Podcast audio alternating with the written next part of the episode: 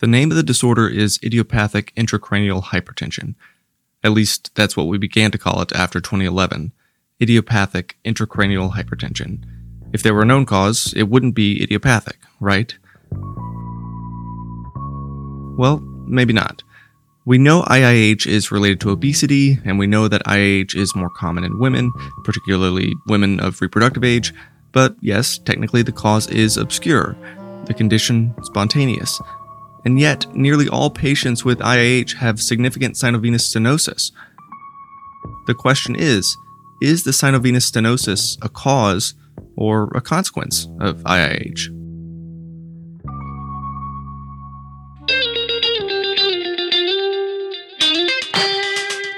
Welcome back to Brainwaves, the podcast about neurology and medicine and all the fascinating science and history that come with it. This week on our program, the role of cerebral sinuses in IIH. Do they collapse because of elevated intracranial pressure, or are they congenitally stenotic, resulting in intracranial hypertension due to impaired venous return? We'll address both sides of the argument when our program continues.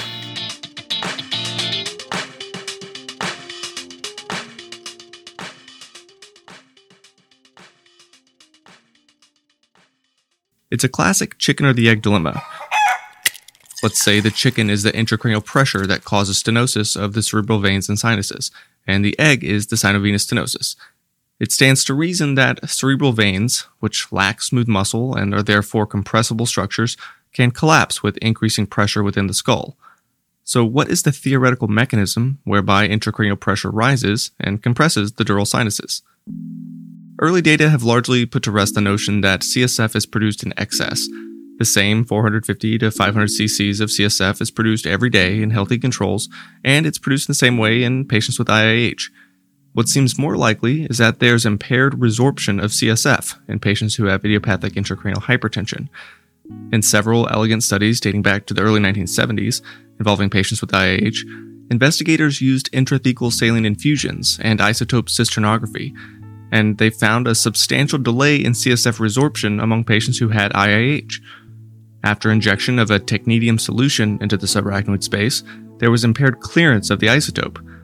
Although, I'll be honest, it's been 50 years and we still don't understand why this happens. But theories exist that arachnoid granulation activity is generally impaired in this condition. Poor CSF resorption in these early studies had nothing to do with the intracranial sinuses. There was simply a problem with CSF egress, leading directly to increased intracranial pressure. The fact that impaired CSF resorption contributes to IIH is supported by case series showing clinical improvement among patients who undergo CSF shunting. And this is old news, like 1955 old. CSF diversion surgeries, either using ventricular peritoneal shunts, or now more commonly, lumboperitoneal shunts, have been shown to chronically relieve intracranial pressure from a myriad of causes.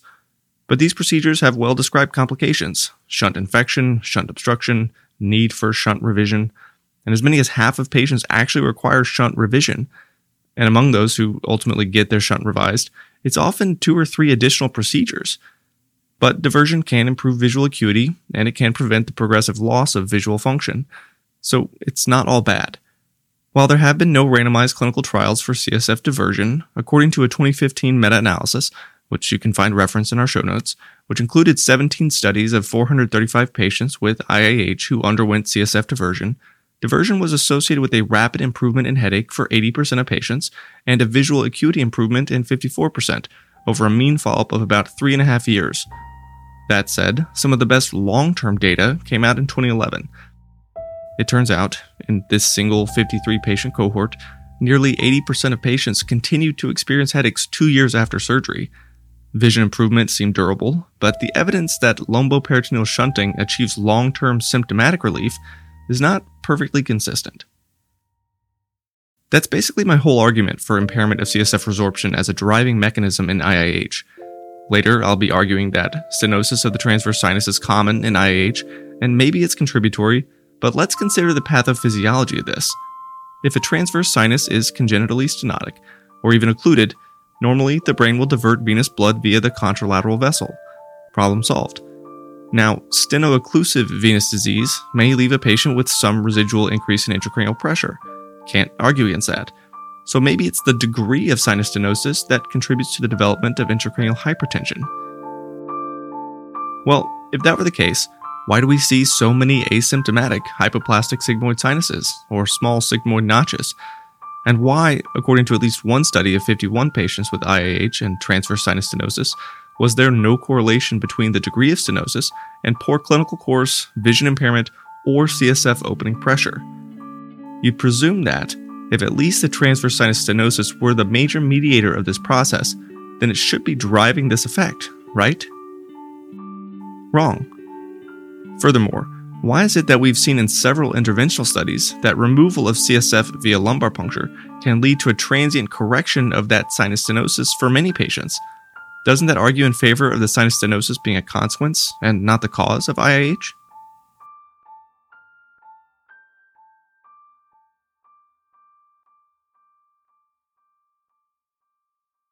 Moving on to the egg of this chicken or the egg debate, could it be that a stenotic intracranial sinus results in elevated intracranial pressure?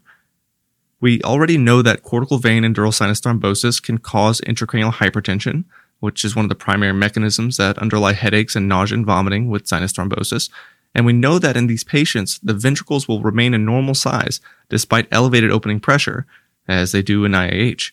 But the question is, can congenitally stenotic sinuses impede the outflow of cerebral blood?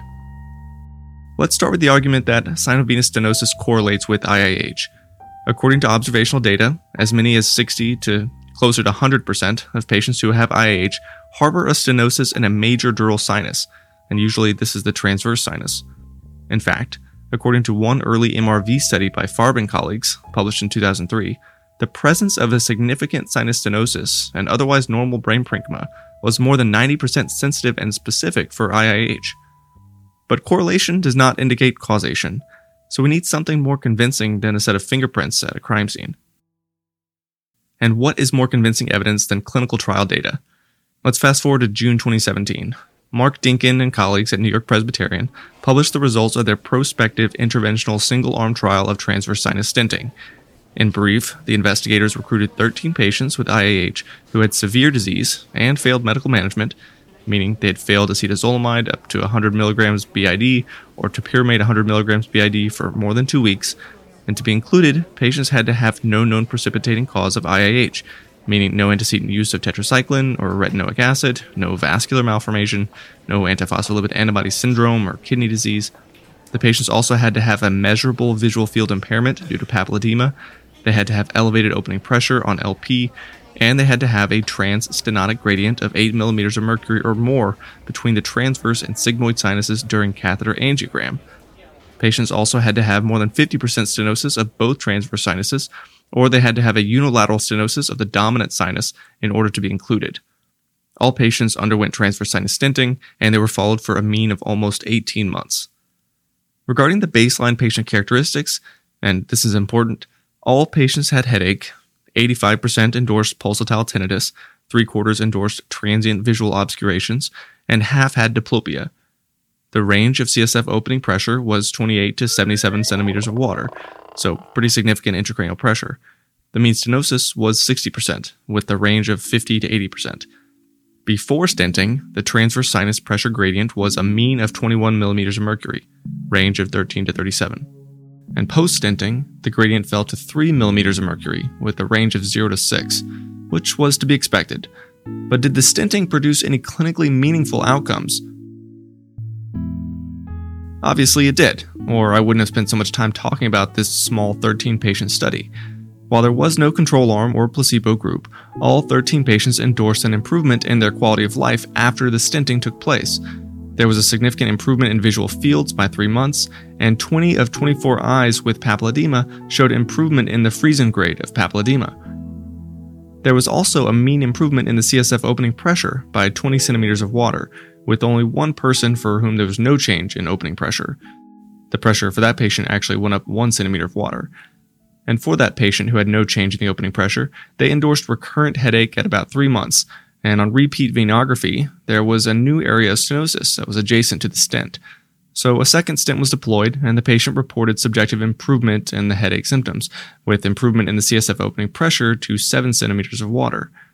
At 3 months after the stent was placed, and this is probably the most interesting part of the study, 8 of the 13 original patients were on no medications to lower their intracranial pressure, and 3 of the patients were on lower doses. So overall, very promising results, and very few serious complications with this treatment. According to one meta-analysis, including 8 studies and 136 treated patients, again, none of these patients were randomized, the rate of major complications was only 3%. Subdural hematomas, which to be honest is a comparable rate of major complications to the 8% rate that's seen in CSF diversion, although the major complications of CSF diversion also include shunt infection, tonsillar herniation, and CSF fistula formation in addition to the subdural hematomas. Minor complications were reported in 33% of patients with CSF diversion, but only 4% for transverse sinus stenting. So stenting is thought to be a safer procedure. All this data points toward the role of stenotic dural sinuses in IIH. But in addition to knowing that stenting works in IIH, let's also throw some shade on the earlier argument that impaired CSF resorption contributes to intracranial hypertension. There are lots of other considerations out there in which impaired CSF resorption exists, and it's not the same as IIH. Consider subarachnoid hemorrhage, or an infectious meningitis. Or even, let's think about children who are born with agenesis of arachnoid granulations. With dysfunction or absence of arachnoid granulations in these conditions, there's often a communicating hydrocephalus with ventriculomegaly on neuroimaging. But where is this ventriculomegaly in IIH? I don't know. So it's not a perfect fit to say that impaired CSF resorption drives this condition. Stenotic transverse sinuses may be more relevant. The bottom line is, the pathogenesis in this condition remains poorly understood. And most likely, IIH is a heterogeneous condition that's caused by variable pathogenic processes, in which CSF production or resorption is dysregulated and venous drainage is impaired. There are a lot of unanswered questions about what's really happening in these patients, such as why would weight loss improve vision and clinical symptoms in patients who are obese? Weight loss and weight gain are strongly tied to IIH, and yet these factors really have nothing to do with the venous sinuses or with CSF production or resorption. Here's another question. If transverse sinus stenting can improve clinical outcomes and achieve symptomatic improvement in some patients with sinovenous stenosis, who else might benefit?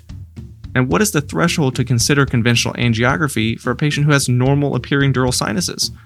Right now, angiography is a standard of care for evaluating intracranial venous hypertension. But a newer method has been recently described, literally hot off the press as of May 2020, in which quantitative cardiac-gated magnetic resonance venography was used to calculate a resistivity index. I have to credit Dr. Rizwan Hussain for sharing the study with me, who was one of the study's co-investigators. Basically, by measuring the venous systolic and diastolic velocities across the dural sinuses using quantitative MRV, one can calculate the relative pulse pressure of the venous system, so to speak, which can be used as a non-invasive way of measuring sinus pressure before and after stenting. Now, one question I'm left with, after having read this paper, is this imaging biomarker a better predictor of IIH severity or responsiveness to stenting than the degree of stenosis? The data we have that sinus stenosis correlates with disease severity and outcomes is pretty poor, as we discussed, but maybe this new measurement will replace it. A final question I'm left with pertains to CSF egress. I've mentioned arachnoid granulations a couple times already throughout the program, and historically, we used to think that CSF resorption was a process exclusively carried out by this vascular bed of arachnoid villi, which then dumped its contents into the venous sinuses. However, there is emerging evidence of a lymphatic drainage system within the central nervous system, specifically at the level of the cranial nerves and the spine. This glymphatic system may be highly relevant in IIH, and it may play a crucial role in the pathogenesis of the disease. But stenting a dural sinus should not affect the CNS glymphatics, and the aquaporin channels and other proteins that constitute the glymphatic system really aren't involved either. So ultimately, I'm stumped as to which mechanism I feel is the principal mediator of IIH pathogenesis. For now, and considering all the available evidence, I think there's no doubt that sinovenous stenosis is at least one contributor to IIH, whether it's something that's inherent to the vessel itself, or perhaps even something external to the vessel, and stenting a stenotic transverse sinus can improve outcomes in selected patients.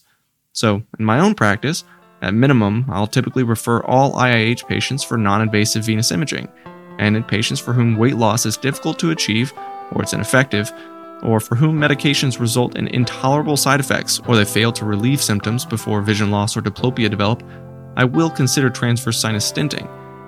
Based on the limited evidence, stenting seems less invasive, it's safer, and it's at least as effective as CSF diversion.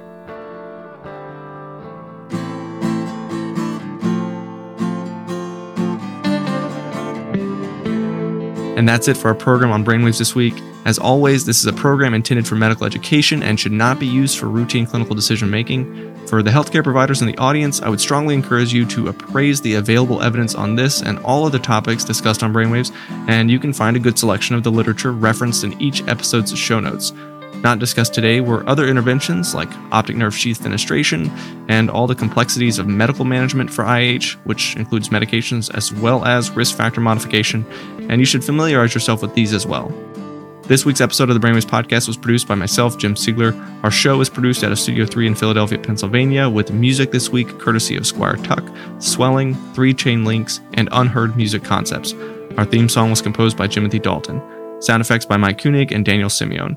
For more information on what was discussed in the show, as always, take a look at the show notes for the references to the highest yield literature on the topics, and follow us on Twitter at Brainwaves Audio. I'm Jim Siegler. Talk to you soon.